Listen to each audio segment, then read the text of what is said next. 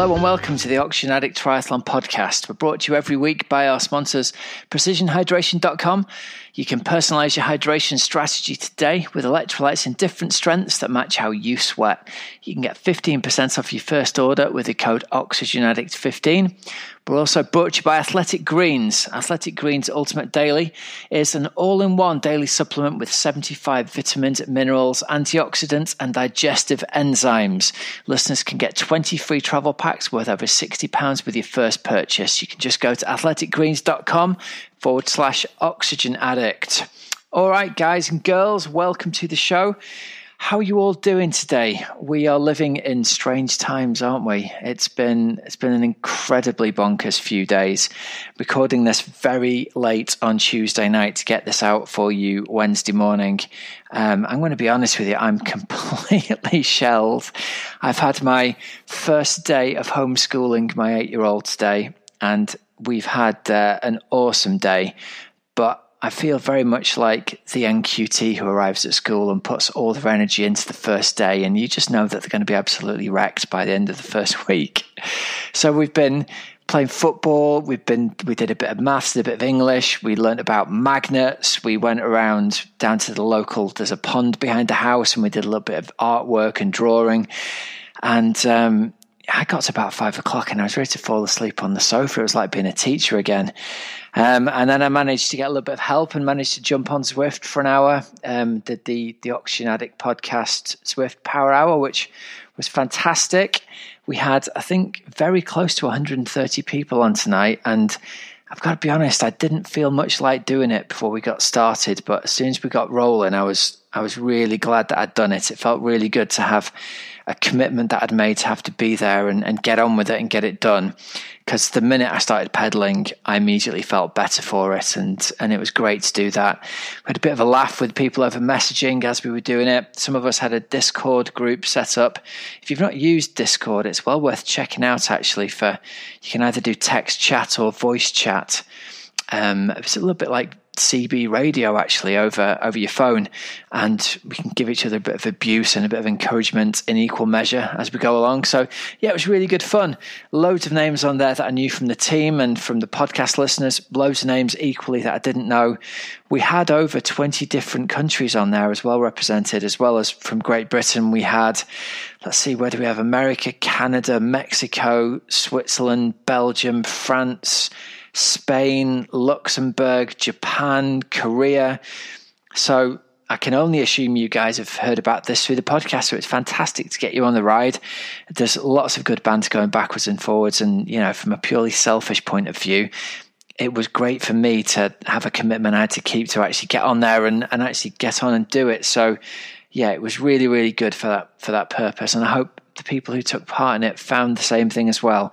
So we dialed back our ride today. Usually we'd have been hitting the F T P sessions, but we were hitting intervals at eight percent. And I've got to say, it's a it's a nice little number to be hitting actually, eighty percent of F T P. I've always found that I can't I can't substantially really tell the difference between hitting full on one hundred percent and those ninety percent sweet spot efforts. That they feel very, very similar to me. Um, However, dropping it back another ten percent meant that I still knew that I was working, but it was much more manageable. And I've got to say, it was a it was a really good ride to do on one of those nights when I wasn't one hundred percent focused and really wanting to get on there and get it done. So, so yeah, that was really good. Um, and I've put the recording of this show back as far as I could, really, partly, you know, simply due to not having the time to do it till late at night. But also things have been moving so fast and changing so fast, almost on an hourly basis, you know, not just in society, but in the triathlon world as well, that I felt as though if I had anything recorded in the can and ready to go early, who knew where we would be? And so it has proved. You know, we've had the, the message from Prime Minister Johnson here in the U K to say to us, we're now to stay in our houses unless unless it's absolutely unavoidable, which is a massive psychological shock to the system, isn't it? Um, and so I think everybody's busy dealing with that and coming to terms with that. And people's thoughts are maybe moving away from triathlon a little bit as they're just coming to terms with working out what that means for our everyday lives. Now, that being said, in the triathlon world, we've had notification from British Triathlon that all events are suspended until at least the end of June currently. Um, still no official word from Ironman. I know that we've had some good communications from, from Outlaw in the U K saying what their plans are. And I've got to say, hats off to, to them. And there were some other organisers as well that I'll talk about. But the Outlaw guys in particular, I think, have been really honest in putting out a, a really well-worded statement that said, look, it doesn't look like these events are going to go ahead. Specifically, at the time they were talking about half Nottingham, half Bowood, and now it's going to be extended, obviously, to include half Nottingham, um, Holcomb as well. Sorry, my mind went blank there for a minute. But they were saying, look, there's, there's things we've got to work out. We don't want to keep your money. We're going to find out a way to do the right thing. We've talked with Active. They don't think it's right that if you've, you know, signed up to a payment plan that the next payment gets taken. But currently there isn't a way around it, and we're trying to work it out. And so I think that form of honest communication is super important. Like I said, I know a lot of my athletes who are racing some of the seventy point threes in the U K, certainly as I as I go to record right now, that might have changed by lunchtime tomorrow, who knows. There's not been as much forthcoming from them. Um, I'm also going to give a shout out to, you'll remember a couple of years ago now, I did a, an ultra organised by a chap called Wayne Drinkwater, who's the, the guy behind U K Ultras or G B Ultras. Um, and I saw, I don't know him very well, but I met him at the race and he seemed like a lovely chap.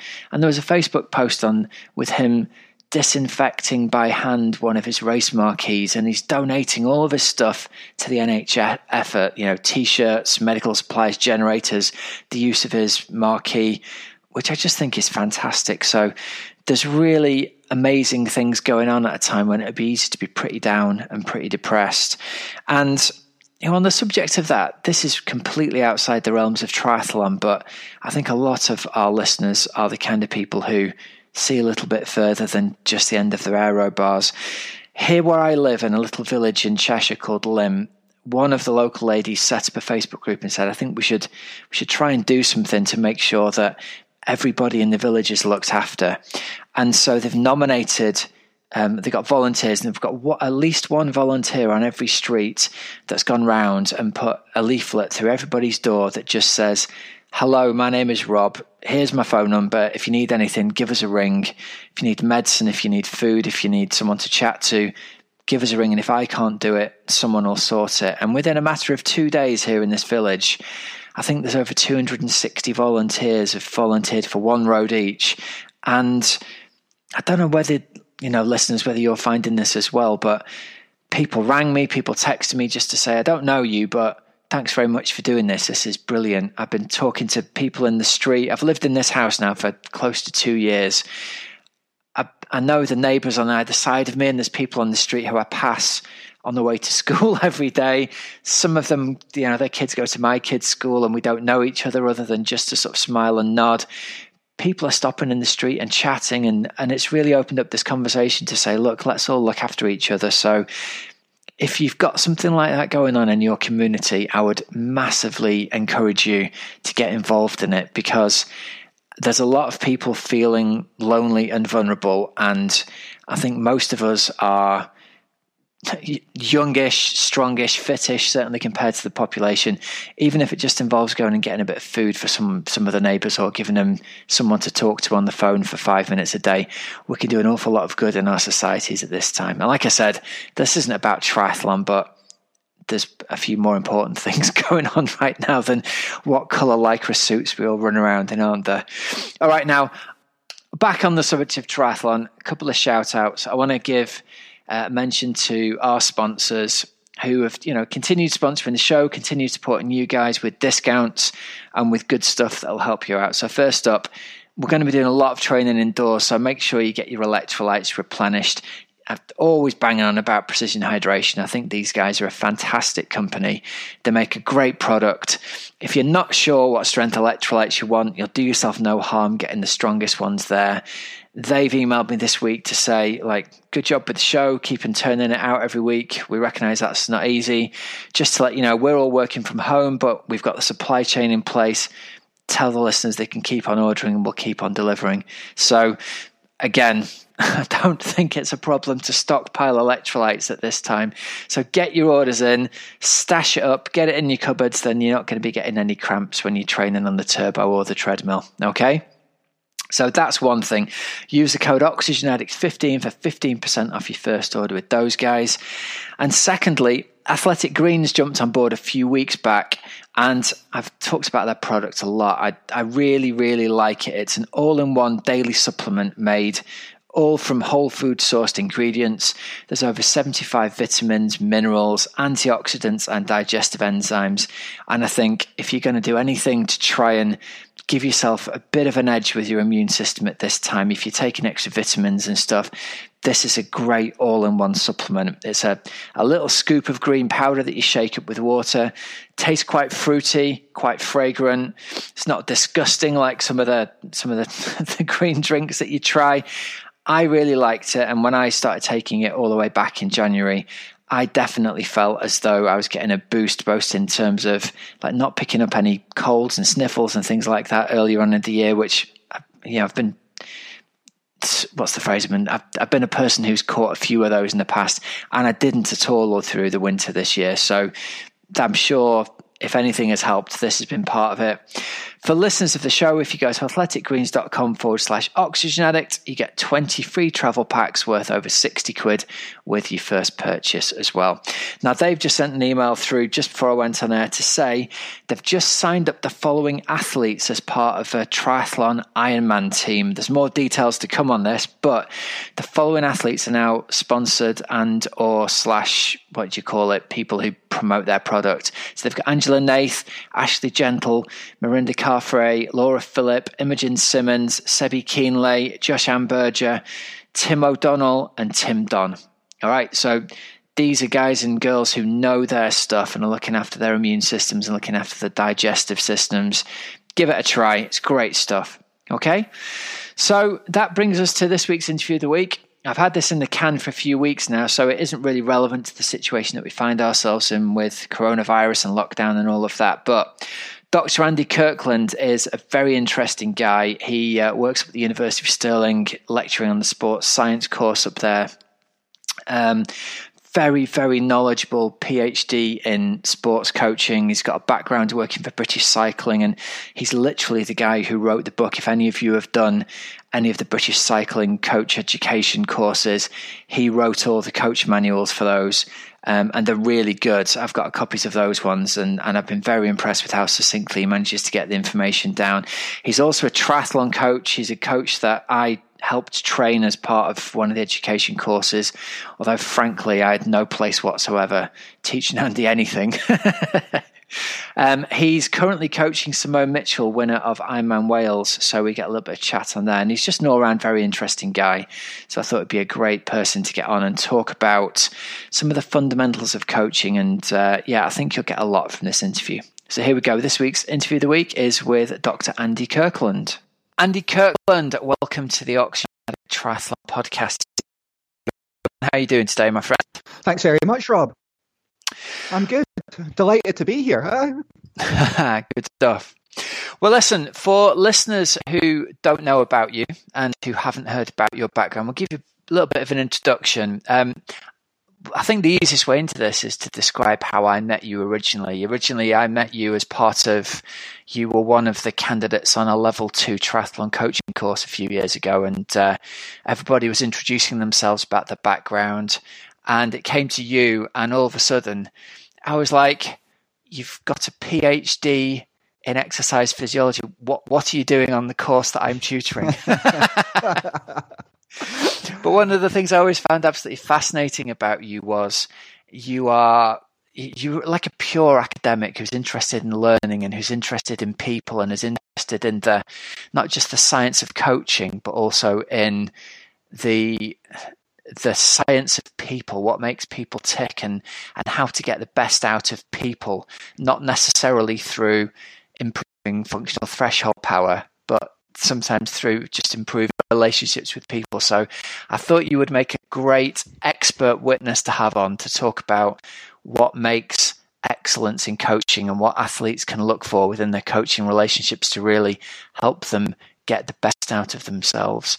So listen, let's kick off. Tell us a little bit about your background.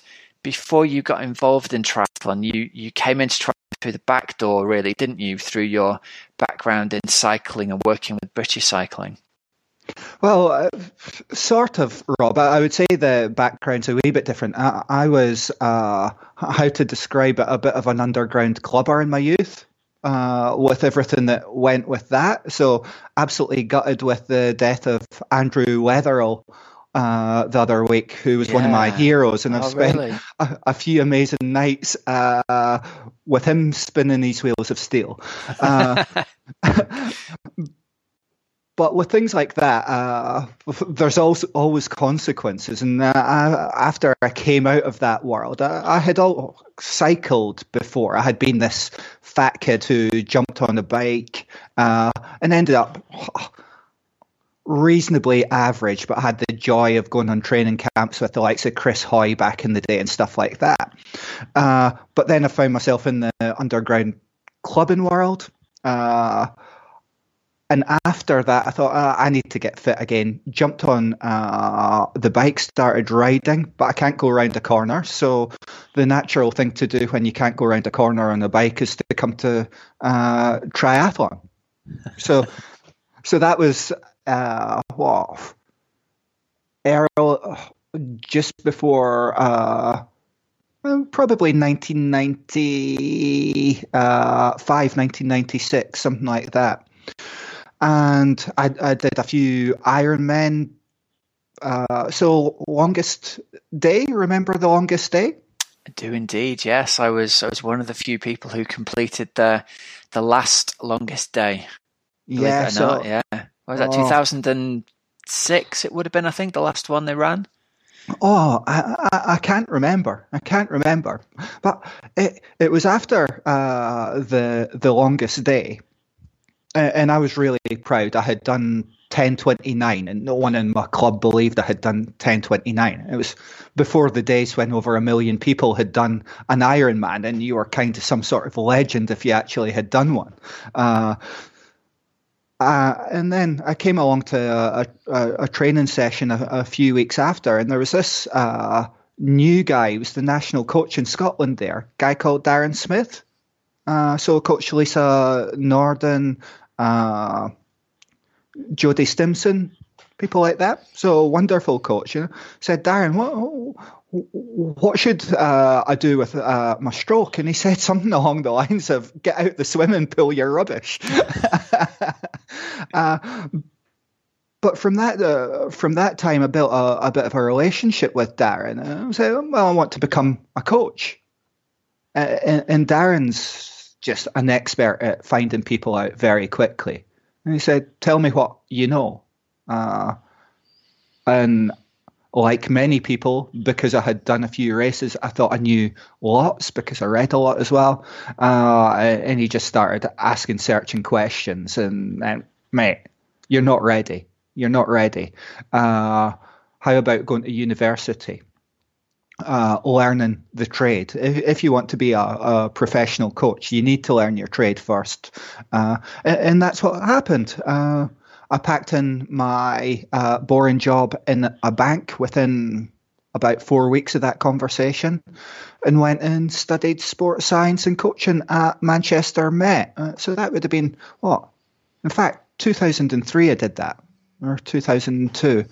Uh, and, and that started a journey into coaching.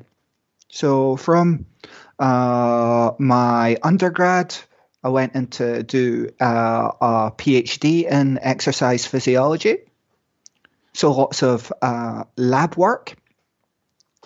Following that, I joined the Scottish Institute of Sport as a sports physiologist and worked across a number of programs from cycling to rugby to curling, working with uh, developmental athletes through to those who were targeting Olympic podiums. So that gave me uh, very rich experiences of multiple sports, not not just triathlon. And from there, I moved to British Cycling and worked in coach education and development for six or seven years.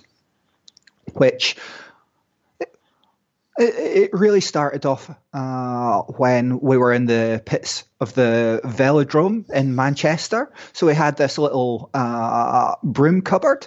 Uh, and actually, I remember on my first day, uh, uh, or the first day cycling, in, which would have been my second day, uh, I, and I went for a shower, and I'm standing there uh, naked with Chris Boardman standing next to me, speaking away to Chris Boardman, which is quite an experience. It's kind of, ah, don't stand there with your wide uh, mouth wide open staring at Chris Boardman, because we're both naked.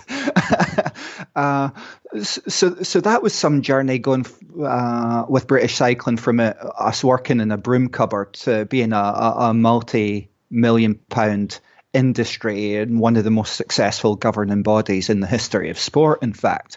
Uh, but also uh, not having a front row uh, seat of everything that went on, but a, a pretty good insight into sport at every level, from how policy at government uh, affects what happens at the coalface through to how uh, coaches interact with their athletes at the very highest level of the sport. And develop friendships with some wonderful people, academy coaches through to Heiko Salzwedel, who uh, worked with Bradley Wiggins and, and others over the years, uh, so becoming pretty close to people like that and, and getting an insight into how their minds work. Uh, but through uh, that that journey came to an end in which I really wanted away. Uh, some of the stories about British cycling are true. I'll be careful what I say, but uh, there were some challenges there, some some real challenges.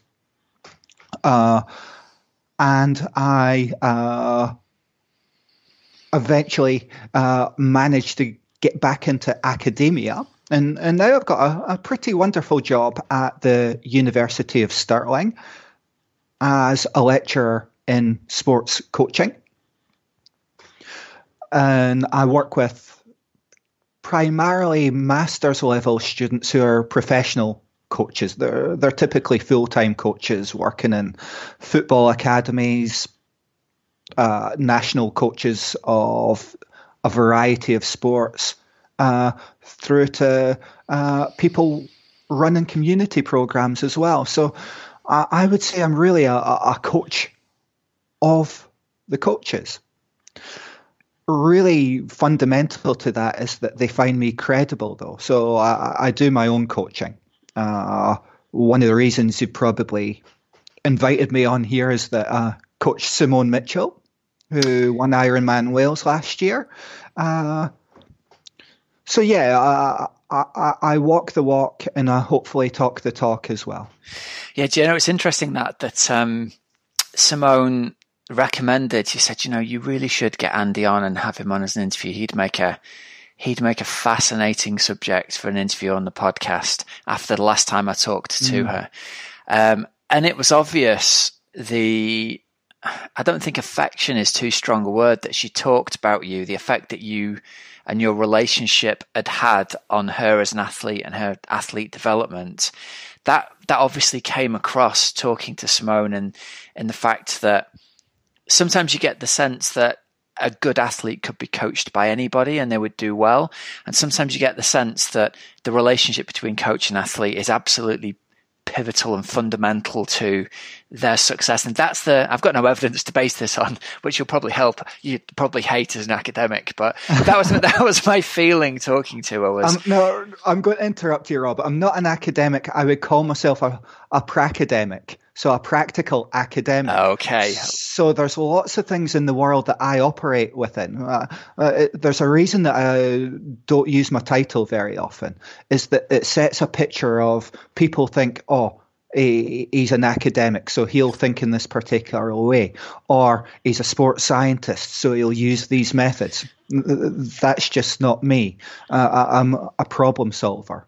Yeah, uh, and I'll use evidence to solve problems, and I'm really rigorous in that approach. But traditional academic, I actually struggle in that world sometimes because I challenge the world a lot. Well, I was going to say, I, I actually wrote a little quote down from your website. Your website is Kirkland Coaching. And um, where was that quote I wrote down? It was from the Dalai Lama, right? Which I love immediately, the fact that your headline quote is from the Dalai Lama. It says, know the rules well so you can break them effectively. A balance between practical experience and formal qualifications has helped me reach the stage where I know the rules and I know when to stick to them and also when to try to innovate by breaking them effectively. And that's the thing that always stuck out about me from working with you those years ago, was that You you did sort of buck the trend of ex- exactly that. You were the opposite of what I expected you to be, because I'd formed a preconceived notion of of an academic doing things by the book. So I know some of the things you've told me off the record about the way you've coached people does completely go against what I expected. The fact that, you know, you're not necessarily a person who tests athletes in a laboratory setting in scientific ways, but uses much more intuitive means to to try and get the best out of them, which I find really fascinating from someone who, you know, spent a lot of years learning how to do science and then mm. ignore science when it suits them. I think that's great. Well, it, that that's really important. And it, part of what I do as well, I, I write for uh, my professional body. It, it's a, so we've got a little professional journal, and, and I, I'm writing and challenging the status quo in the sports science world. Uh, and part of the reason for that is that I've spent uh, a lot of time in a laboratory environment. So I've performed uh, more V O two max tests than I could shake a stick at. Uh, I've performed more lactate uh, profile tests than goodness knows what. And I've gone into a high performance environment and used those tools too. But if I'm honest with myself, uh, could I say I have really made a difference by using these methods to someone's performance? Has it changed the way they've trained? Has it made how they train more effective? And hand on heart, I can't honestly say that I've been able to make a, a, a difference with those uh, tools. Now, again, I've got to be careful with uh, client confidentiality, but uh, but I'm sure uh, Dave Dave Clamp won't mind. So someone from your part of the world did a bit of work with uh, Deca Dave. Yeah. Deca Dave, who's a remarkable uh, guy. And he was actually the last person I, I, I took to a lab. So took him to Loughborough to work with the uh, guys at uh, G S S I. Uh, if I'm honest, though, I, I took uh, Dave there to make him feel special, to make him believe that he was getting the best support the, the world had available, and took him to see two of the best physiologists in in the world. Uh, to make him feel important. Uh, Dave, if you're listening, I didn't actually spend too much time reading the report afterwards. It was because there was another purpose of using that environment, and it was to actually demonstrate that uh, you are important, and it's given that belief that you are important and have a right to be on that stage to perform with other people. So, so, so that's the last time I actually had someone in a laboratory environment. That's interesting.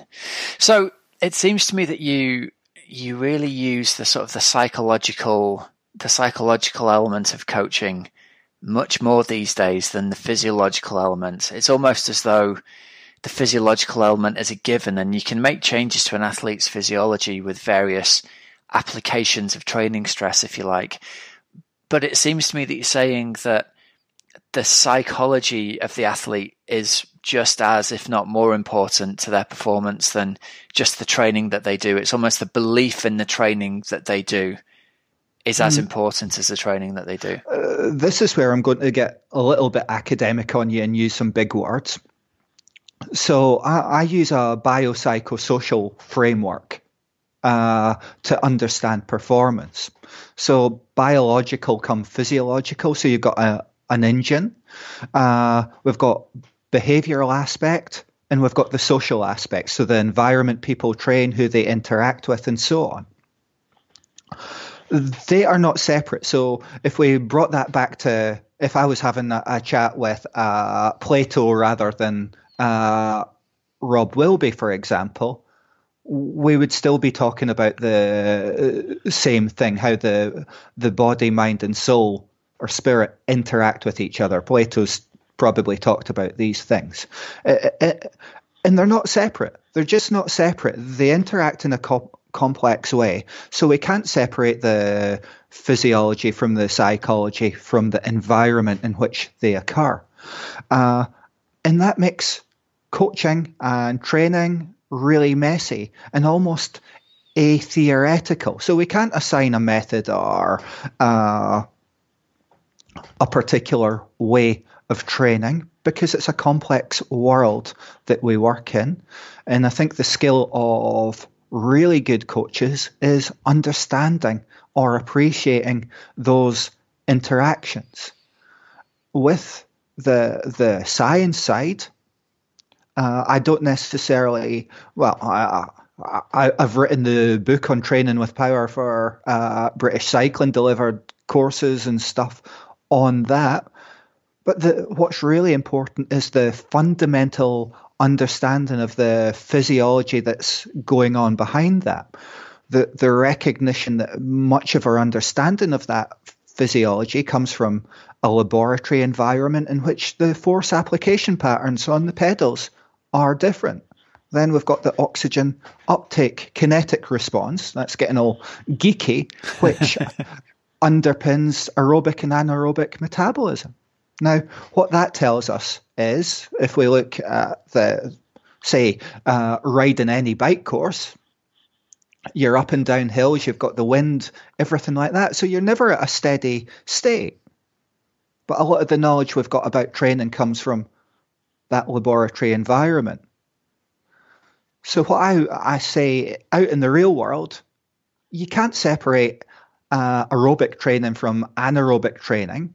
The, Both include uh, components of each, so that uh, I, I'm not too worried about having a, a slightly messy training program, which hasn't. It's you'll never catch me on pool deck saying this is a lactate threshold session, or uh, saying, "Oh, right, we're going to uh, develop this component of." Uh, physiological performance out in the field, because that's nonsense. It is, the body and mind don't interact in that way.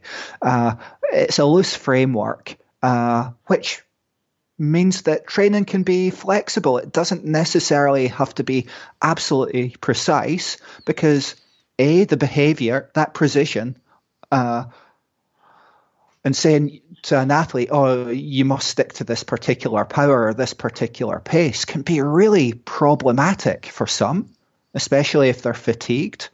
It, it, they think, oh, I've still got to do this session. Coach wants me to stick to uh, four, four, ten pace for a kilometre, and they're continually looking at the uh, G P S. What uh, I encourage athletes to do is not to look at their G P S, although I want to see the data from it, because that's my eyes and ears. It's to listen to what their head's telling them, what their legs are telling them, yeah. how they're feeling that day.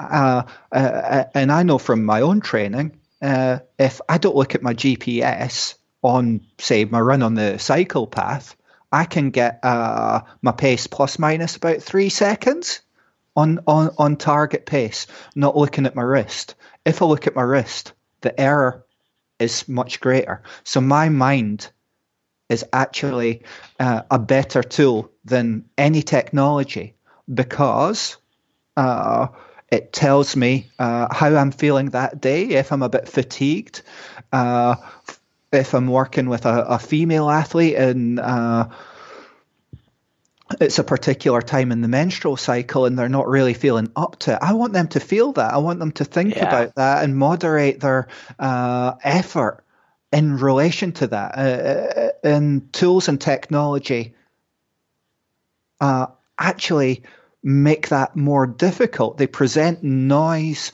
uh, in allowing athletes to listen to their body.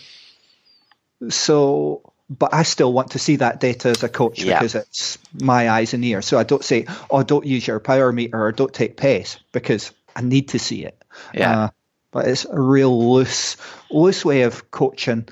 Uh, some would say unprecise, but there, there's a deep philosophical underpinning behind why I work that way. Yeah, yeah, it's the interplay of that cycle, uh, the physiological data for you and the psychological data of the athlete. That's really interesting.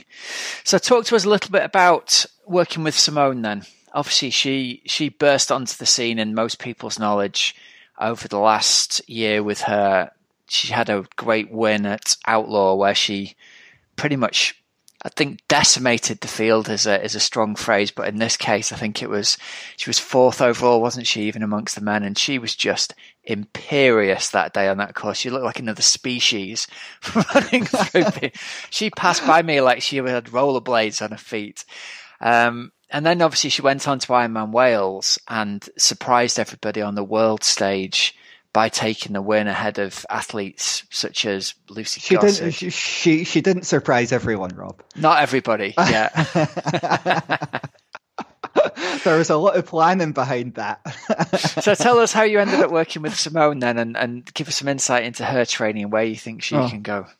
Right. So there's going to be one caveat here, Rob. So speaking to you uh, about, say, my partner, Rosemary, obviously being recorded, I, I, I wouldn't be completely frank. It's like speaking about your wife. You don't tell the whole world uh, about everything. So uh, you will primarily uh, get the good bits.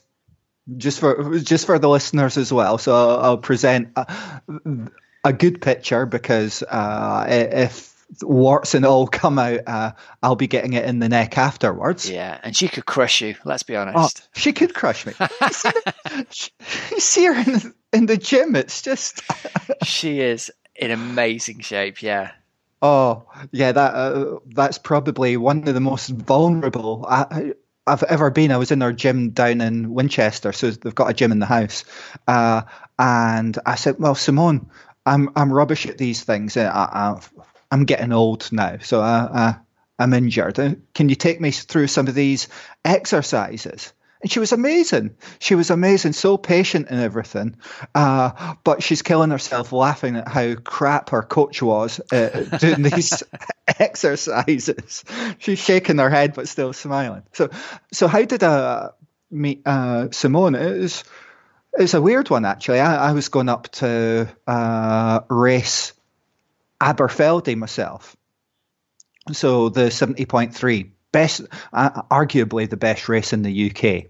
Uh, I love it. Beautiful course. So I was going up there to do that event, and I got such a considered email. It, it just came through, giving me a bit about background of someone that I had never heard of, uh, and saying, "Can we speak?" And it was very ar- articulate and really considered. And, uh, Simone w- was looking for a coach, and she had gone to my friend uh, Simon, so Professor Simon Jobson at Winchester University, who I know from uh, the cycling world. Uh, and he had said, well, have have uh, a, a, a chat with Andy. So S- Simone and I got talking, and, and what was amazing, uh, and what made me say, I want to work with this girl, is that she interviewed me. She drilled me. She's saying, why should I put my faith in you uh, as a coach? You've not really got that much of a track record, have you? Uh, so so why should I put my hands uh, and my faith in you? Uh, and that was so refreshing. I, I, I don't like when athletes ask me to coach them and then say, right, I'll give you this much money. No, I want to know about why they want me, opposed to Rob Wilby or uh, anyone else. It's, why have you picked me? Why do you think I'm the right fit?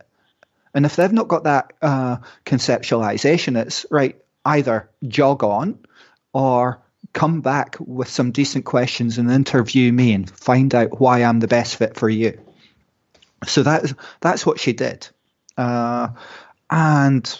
What was that? Four, four years ago, four and four and a half years ago, something like that. And the first thing we did was develop uh, a four-year plan.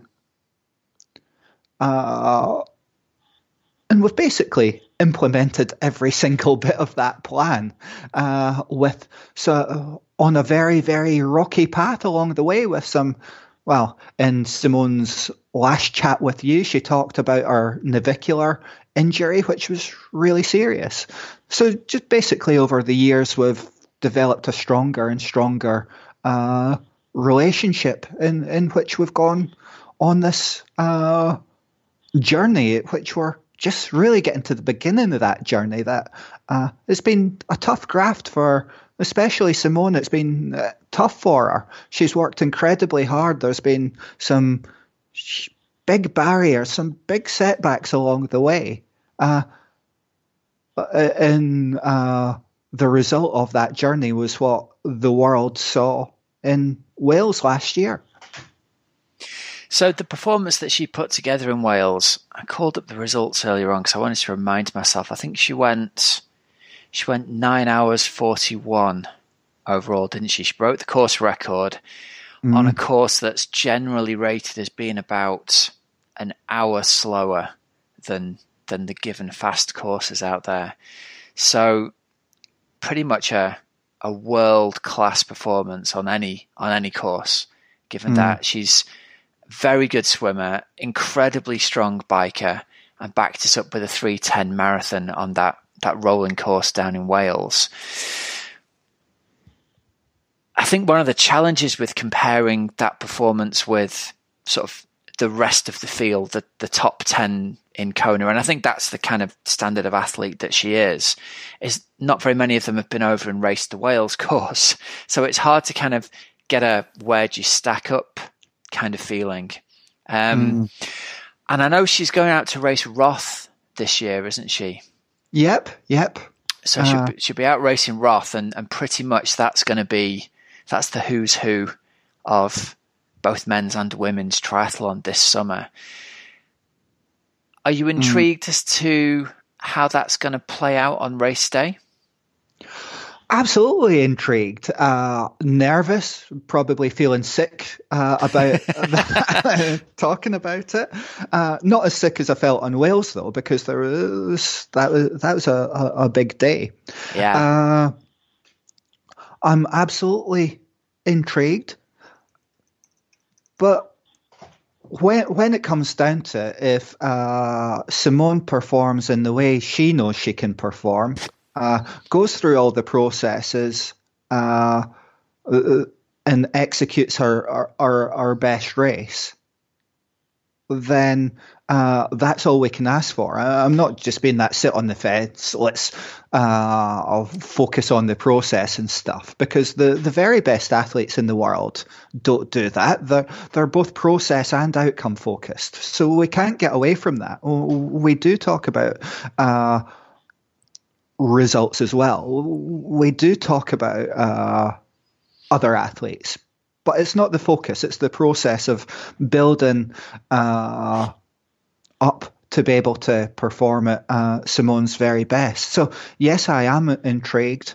Um, it would be nice to see, uh, but I, I've absolutely got every faith in in Simone's ability to perform at a very high level. I, I think uh, she'll she'll demonstrate that. She's exceptional at executing on the day like no one I've ever seen. She's just scary uh, in the run-up. She is scary. It's kind of difficult to engage, but she's got that sheer determination, the focus at a level I, I've genu- genuinely never uh, seen in any athlete before, bearing in mind uh, I know Chris Hoy and others. Wow, really? On a level like that, huh? Well, it's different. It's different. Everyone's got their own way, way of dealing with things, but uh, In, in terms of how she executes, in terms of how she focuses, in terms of her mindset, uh, she's up there with any athlete that I've come across anywhere at any time. So uh, whether it, only time will tell. Uh, we we don't know how far she can go, it's impossible to tell until we come up against the very best in the world. And we'll see. Uh, and regardless, and I think this was, I'm trying to remember what race it was, whether it was Aix-en-Provence or Chattanooga when she won uh, the seventy point three Worlds. But uh, Simone said that this meant the world to her. I said, Simone, I really don't care your result of of this. I still care about you. I still I want you to perform your best, but I'll still be there at the end, uh, supporting you re- regardless of what happens. So yes, it's nice for my ego for her to do well. It's nice for her to do really well, but those moments pass. Uh, as soon as you're over the finishing line, there'll be uh, probably a couple of days of celebrating, fun, media, all these types of things.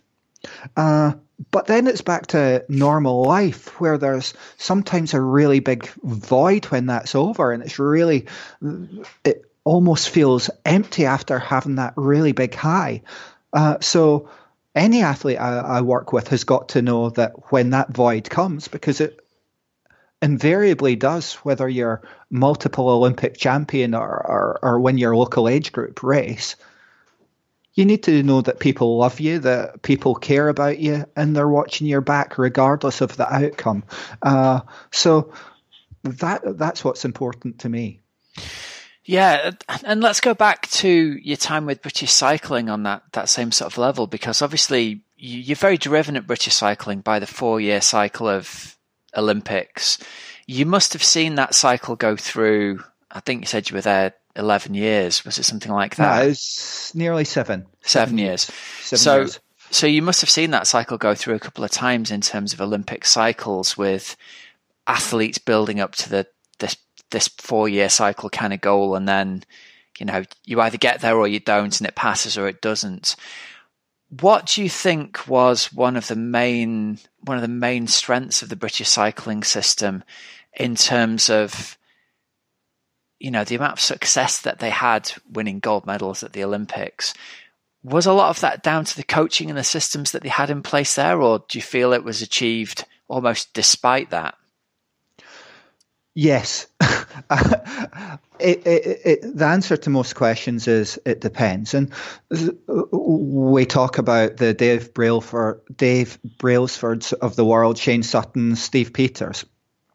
But what many people don't see are the academy coaches, people like my friend Monica Eden, who lives down near you as well, uh, the Tim Buckles of the world, who led up the academy program, Simon Watts, the mountain bike coach. What wonderful, committed uh, and driven coaches they are. So uh, if, if you look at the history of British cycling, it's people like Tim Buckle, who ran the academy program, who's going into the Go Ride clubs, who's uh, bringing people through that system and putting them on the on a plate. I'm talking about people like uh, Geraint Thomas and others, putting people like that on a plate for uh, the uh, big names to to do the rest. So so they're really the unsung heroes for me, that the general public doesn't see the actual impact these really wonderful people have. Uh, and they're still continue, they're still doing a great job. Uh, one of the strengths, uh, I, I think for a period anyway, was the, the balance. There was a balance between Dave, Shane and Steve, in that there was a number of big egos in there, very driven people, but they balanced each other out. Uh, and when that balance was broken, oh, we kind of know the rest. Yeah. Uh, al- also, uh, we're very quick to celebrate the uh, successes, and that environment works for some people, some of the time. For particularly uh, the female athletes, but there, so there is a gender component, but uh, for some of the guys too, some didn't want evaluated by the numbers. They just wanted the coach to put their arm around them and say, how are you, mate? Uh, how's your day been?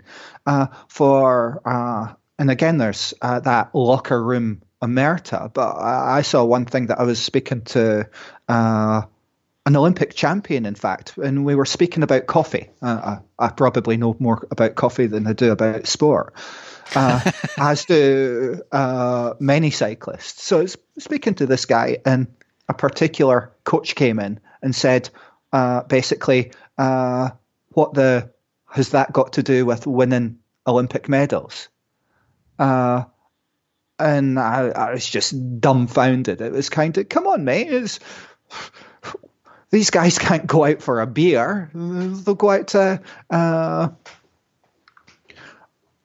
a, a coffee shop and hang out in a coffee shop. That's their release. That's their social side. So it's really important. So th- we know from the press that people like uh, Chris Hoy and others haven't got a bad word to say about the system, and probably quite rightly, because it worked for them. Yeah. But those who spoke out in the press and bullying cultures and such, some of the para-athletes, uh, in fact, some of the mountain bike guys as well, were they hard done by? Of course they were. Uh, they didn't fit into that uh, system. And where uh, we'll come back to the beginning of the story with Darren Smith. Uh, so Darren basically takes athletes, or took athletes who hadn't prospered in systems, who are quirky athletes, who challenge or characters like me, basically, that you can't put us in a box. You, you can't tell us how to be as human beings, because we'll not respond well to it. Uh, Uh, but it'll break us. It will. If you try and control us, it breaks us. If someone tries to control the way I think or tells me to work in a particular way, the beasts inside my head come out and I, I crack. So so Darren took in uh, athletes like that who are performing at a very high level, but not a world-beating level, uh, and helped them uh, perform above what the system would allow them to perform in. So it's recognizing that people are different. They've got different needs, different requirements from a coach. Uh, and we must also always be mindful uh, of the consequences for those who are not quite hitting the mark.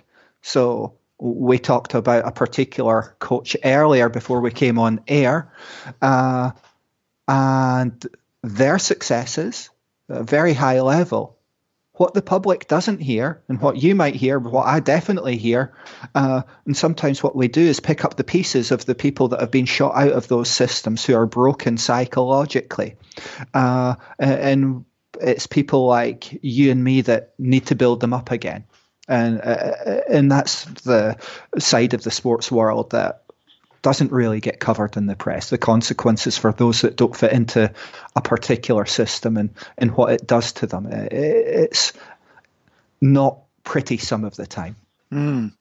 Something that something that always really appealed to me working with, you know, I chose to work with working age groupers rather than the elite world, was, I think it was largely down to that understanding of, it isn't always about necessarily winning. The, the satisfaction I got from working with people rarely seemed to be, you know, with the young national champions in the school and things like that.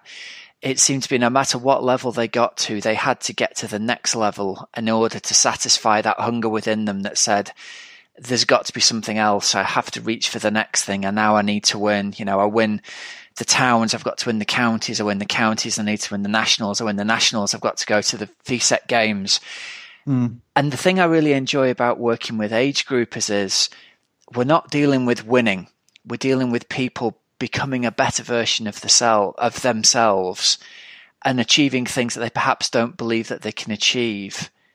And and the satisfaction they get from that in completing the first Ironman, or even getting faster in an Ironman or a half Ironman, seems to be, it's so much more human than, I, I got to the point where I kind of looked at it and went, would I want my eight-year-old son to go into the Olympic system in order to you know, in order to go on to try and win an Olympic gold medal. And that's not where it's at for me. Mm. And I can only speak for me, but I recognize, and you know, you'll have heard a lot more stories than me, but I recognize the things that are necessary in order to to win and win and win and win and win and get to that top of the very pinnacle. That's not always something that sits that well with what we might consider to be a happy, fulfilled, rounded life. And, you know, as a kid who grew up, I grew up very driven to try and win stuff through my own unique challenges and mental demons. I got to the point where I've gone, do you know what? Maybe, just maybe, being a happy and well-rounded person is more important than that than that gold medal. I hear you, but I, I genuinely don't care at what level someone works at. Yeah, I, I, I've got a really busy life. I'm a, an academic, a lecturer. I'm doing research. I'm teaching lots of people. My, my life is busy, so I've got to prioritize my time. And, and I'm probably at that stage of m- my career uh, that I've got over the imposter syndrome. And, yeah. and when it, you were there the day I got over my imposter syndrome, would you believe? Uh, the Training Peaks uh, Endurance Coaching Summit. Okay. Uh, and it was actually uh, on the final thing that I found myself on the stage with Stephen Sealer and Joe Friel and Dirk Friel and, and all these people. Uh, and then people are getting selfies with me afterwards. And I was kind of, oh. What am I doing? The initial thing is, well, why why have I been invited up on the stage w- with these world leaders at what they do? Uh, uh, ah, well, I've just sat down with Joe Friel and kind of uh, ha- had a deep and meaningful discussion about training stress score and saying, Joe, I, I don't think you quite get it, mate. Come on. And trying to pull him up. And then it's, ah, actually... Uh, I'm having discussions and challenging people like that. I'm at that uh, level. So got over that imposter syndrome. But fundamentally, in my research, which is in mental health now, mental health of athletes, is based on the same thing. I, I, I won't talk too much about it, but it's about developing uh, healthy environments in which people prosper. Yeah. That, that can, so that they can... Uh, achieve their potential. Now, whether that is uh, an Olympic champion, an age grouper, or a three-year-old child, the the factors are, are exactly the same.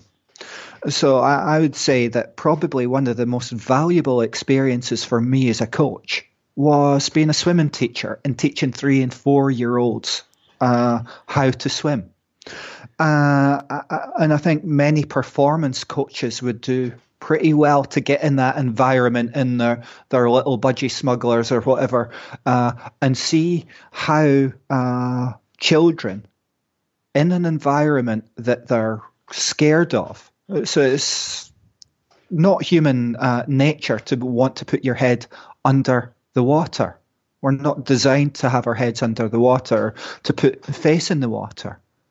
So taking young people through their first experience of putting their face in the water where they're scared means that extreme emotions which they've not quite learnt to regulate come out.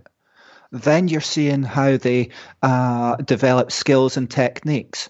So seeing a three-year-old becoming a four-year-old, becoming a five-year-old in a swimming pool and seeing how this...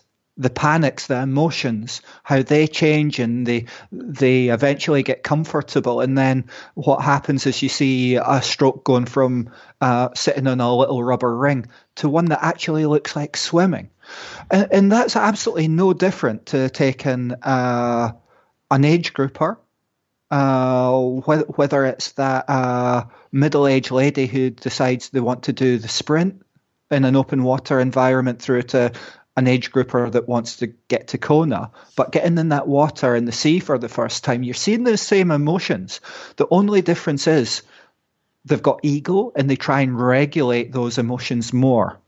Uh, they try to hide them from you. So that understanding how a three or four year old behaves, you, you can almost see the natural tendencies of the age groupers going, I, this water's freezing. I, I'm not getting in there. It's, I laugh because uh, you'll know at the beginning of a race, it's for me, it's they're it's sixteen, seventeen, eighteen degrees and they're going, oh, it's freezing. I can't put my head in that. And you, you hear all those fears at the start of the race coming out from the age groupers, panicking in that environment. And I'm thinking, well, I'll go down Portobello near Edinburgh and jump in the sea when it's four degrees. And, and that's fun. That's fun for me. But that's taking time to regulate the emotions so that you can go in there. So coming into a race, I've not got those fears. Uh, I'm actually thinking, bring it on. I like this environment. I'm not worried about uh, the cold. I've not got the same emotions as uh, ninety percent of the field, so that I can, oh, I, when I'm swimming well, I'm lapping off one thirty-five per hundred or something like that. Yet in really challenging swimming conditions, I'm at the top part of the field just because I like it. So that... Uh, recognizing these emotions, behaviors in others, how they react to different environments, means that you can coach them to be better in that environment. Yeah. Uh, and you don't get that from functional threshold power. Uh, you get it through uh, being that little worm that gets inside the head of other people and recognizing what they're thinking, what they're feeling, what their beliefs are, what their knowledge is, where their knowledge has come from, and whether that knowledge has got basis in truth or not. Yeah. So yeah. It's... That's absolutely interesting, mate.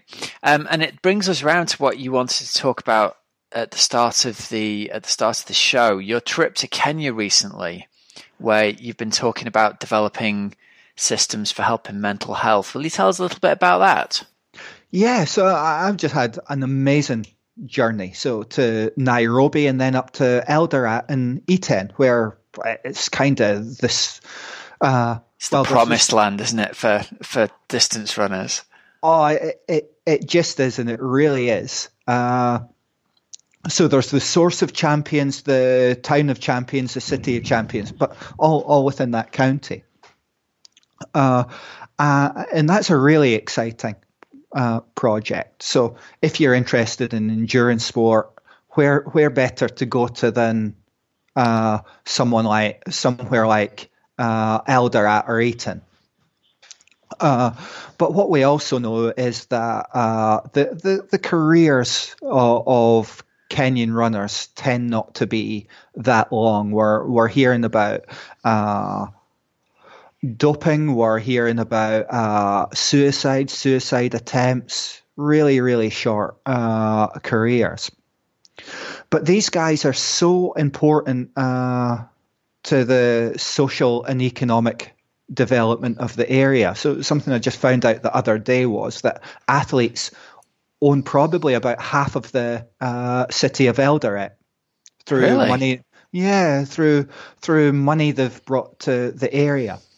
So that it makes them very, very important uh, politically, socially, and economically. So they're they're they're key uh, role models in in that environment. But they're also suffering. They're not, a lot of them, whilst they can go out and run a sub two ten marathon or whatever without uh, being too much much out of puff. What's happening after that? What what happens when they come to Europe? What happens when they uh, earn one hundred thousand dollars from winning a race? Uh, how able are they to be able to deal with companies like Nike and uh, negotiate contracts? How able are they to say no to uh, uh, some doctor from Italy who's suggesting that they take this little bit of liquid uh, uh that'll guarantee that uh, they'll run faster. So so I really want to better understand that environment uh, and uh, how we can support the wider communities around Eldoret and Eton, which is primarily a third world uh, part of the country. Mm. Uh, poverty like I've never seen Oh, it's, it's unbelievable, isn't it? I, I was going to say I went out to to Nairobi about ten years ago, and the drive from the airport will stay with me for for the rest of my life. The fact that th- the extreme levels of poverty that people live in, and yet I, I was staying in one of these fancy five-star hotels and was invited to go out for a run with some of the locals who lived in literally lived in tin shacks across the road from this five-star hotel. There must have been a hundred guys out running at five o'clock in the morning, none of which I could keep up with. Mm. And, and, and you realize that the, the breadth and depth of talent out there, you know, they, they sort of brought me out and said, this, here's a guy, he's a runner from England. How fast have you done a marathon? And I very proudly told them about my two fifty-eight. And they were openly trying not to laugh in my face. Yeah. One of the guys said, you know, we don't mean to be rude, but my sister's just had a fourth child and she just had a go at the, at the, the local marathon, and she was faster than you and she hadn't done any training. And, and so it was like the gulf between, you know, the, the Western tourist and, and the locals was immense. I was, it was really funny. So I, I, I'm doing a bit of work with uh, a chap called Paul Ochieng at Strathmore University over there. And I'm saying, well, uh, Eldoret half marathon's on when I'm uh, there. So I, I think I, I think I'll probably I can see this coming. I'll, I'll probably do it, Paul. And he starts laughing. He's, mate, what what do you think you'll do it in? And I said, well, uh, I was injured last year and my big toe hurts and stuff like that. So if If I'm at the top of my form, I might go one thirty-five. And he's, listen, it's two thousand three hundred meters. You're not going to do that. Uh, and secondly, and they burst out laughing, saying, everyone's going to be in their bed after having a three-course lunch by the time you finish. And he said, don't bother, don't bother. You'll just make a fool of yourself. Uh, but... Uh, what what was fascinating there, I was with a guy, uh, he was actually my driver, which was quite embarrassing, to be honest, uh, a guy called Fatwell Kiamayo.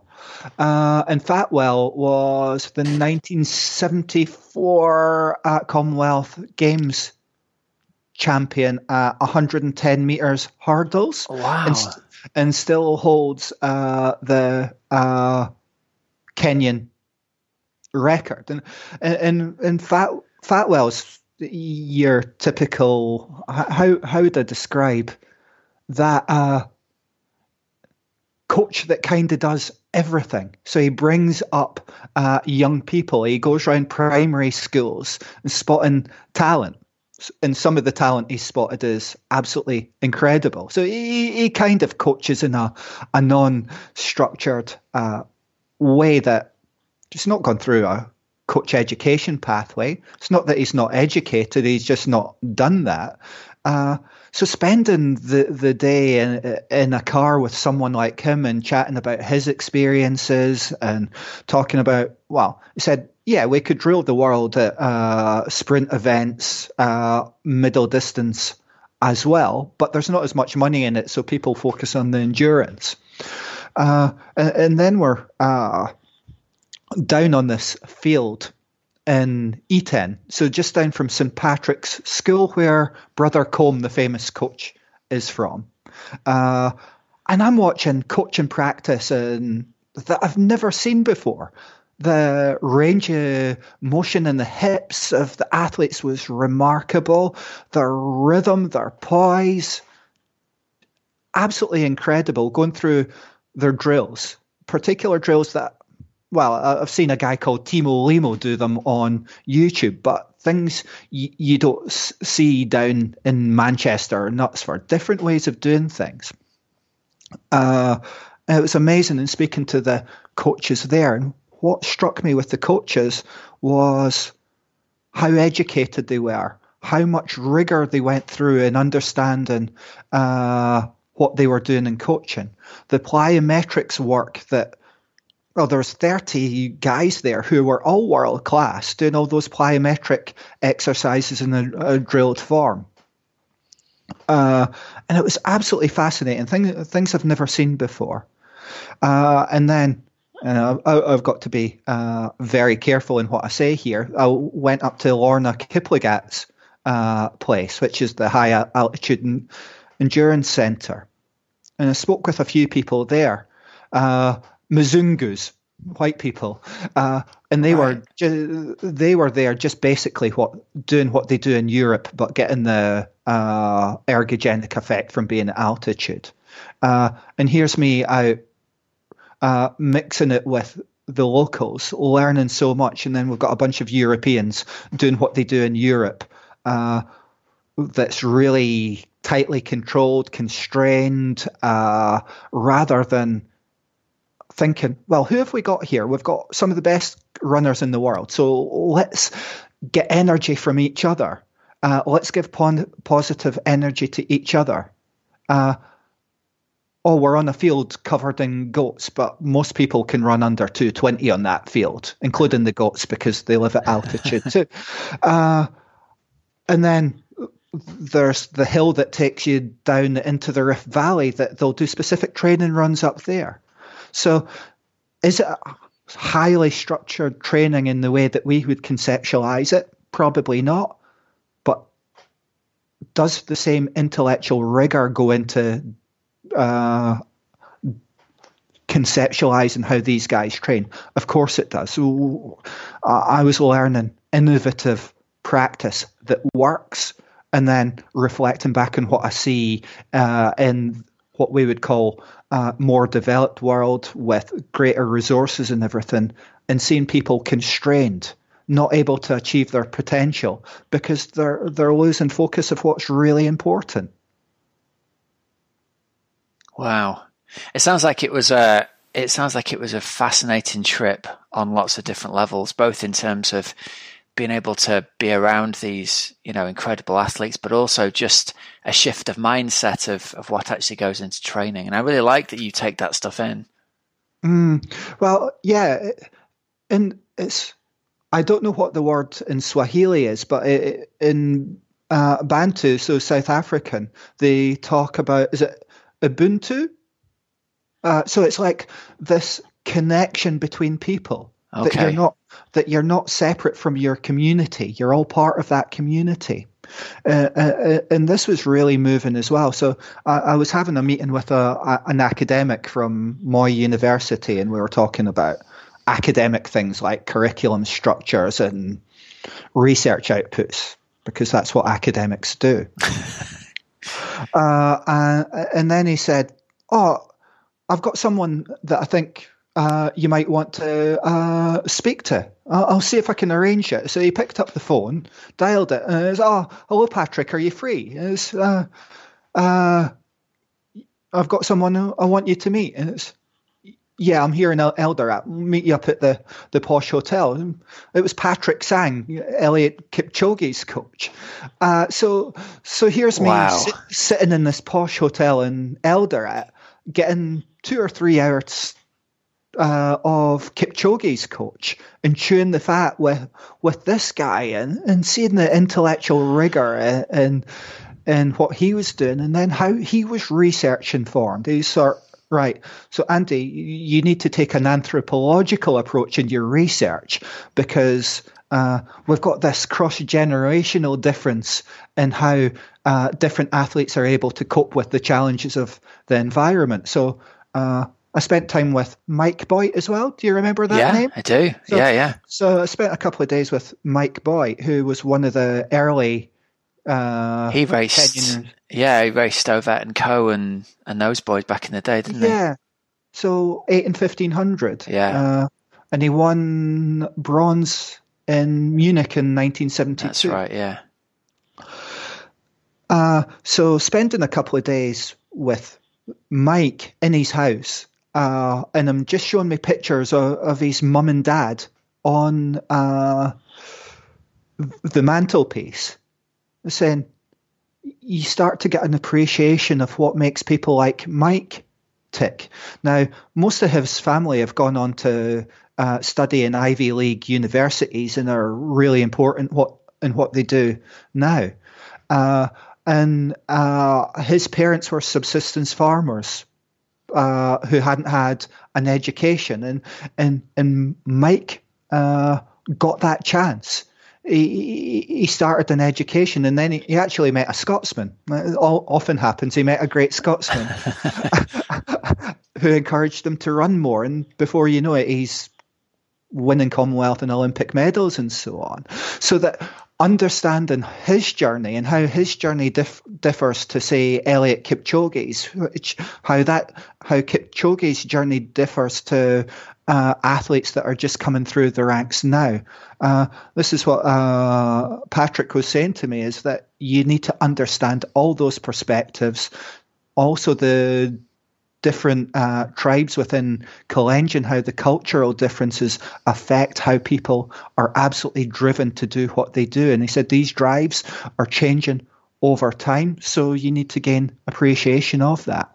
So to speak to another uh, coach who's not an academic, saying this is how you need to perform your research, and doing it with such rigor, saying, oh, I, I know why you're Kipchoge's coach. Uh, and very similar uh, with uh, Bernard Ouma. Uh, I spent some time with Bernard Ouma, who's Timothy Cheriot and Menangoy's coach. Exactly the same. So what I'm actually seeing, and we're talking about coaching here, what I'm seeing is the people I met over there, uh, okay, they were ex- exceptional, but even even coming down the path, the intellectual rigor and the understanding of training and, and, and coaching of the Kenyan coaches w- was in some regards higher than what I see in the U K. The intellectual rigor, the the balance, the understanding of societal influences on uh, performance were very, very uh, prominent. But their systems of developing coaches aren't really there, yet they're still at the same or a higher level than I would say we are in the U K. Uh, it's so exciting to see that. Yeah. All right, man. Well, listen, that seems like a good place to wrap this up. It's been uh, it's been great chatting with you. I've got a lot from this conversation, so thank you very much for your time, man. No, it's been a pleasure. I hope I've not whittered on too much and talked about esoteric things that the listeners don't want to hear about. So I think it'll have been very interesting for everybody, mate. And uh, I look forward to having you on again in the future when we can uh, we can hear all about Simone's races in Roth and in Kona, and Uh, get a bit of the inside scoop there as well, hey? Cool, cool. Cheers, mate. Cheers. Thank you. See you later. Bye-bye. All right, so that just about brings us to the end of this week's show. Um, I hope all is well with you. I hope all is well with your families. I hope all is well and you're managing to get yourselves out and get some exercise in nature. It's it's changing times at the moment, and who knows? I've I've certainly had a moment today where Um, a Facebook memory popped up for me of a few years ago, two or three years ago. I was up climbing the Old Man of Coniston. So that's like three years ago today, I think it was. And I had a real pang in my heart of, my God, what would I give to be able to drive to the Lake District right now and go and climb a mountain? One of those you don't know what you miss until you can't have it kind of things. So while you're still able to get yourself out for a run outdoors, get out and enjoy running around, because who knows, it might change, and it might change for a while. So make the most of every moment and every opportunity that you have. I wish all the best for you and your families. And yeah, let's hope we all get ourselves through this. See if you can help somebody else out today. All right, so remember, there's links in the show notes for all of our sponsors. It's the code Oxygen Addict fifteen at precision hydration dot com. And it is athletic greens dot com forward slash Oxygen Addict. You can also use the code Oxygen Addict fifty at thriver dot co to get fifty percent off your first test if you want to do a home blood test. Um, and come and join us on the Oxygen Addict podcast Zwift Power Hour, Tuesdays, seven fifteen p.m. U K time. You can just find it in the events list on Zwift if you're a Zwifter. Uh, and if you're not, get on it. It really will add something to your day if you're stuck and stranded in your own apartment or house at the moment. Okay, so there's links in the show notes for all these sponsors, so you don't have to remember them. And until next week, have a great, safe training and racing week, everybody. I'm Coach Rob Wilby, and you've been listening to the Oxygen Addict Triathlon Podcast. See ya.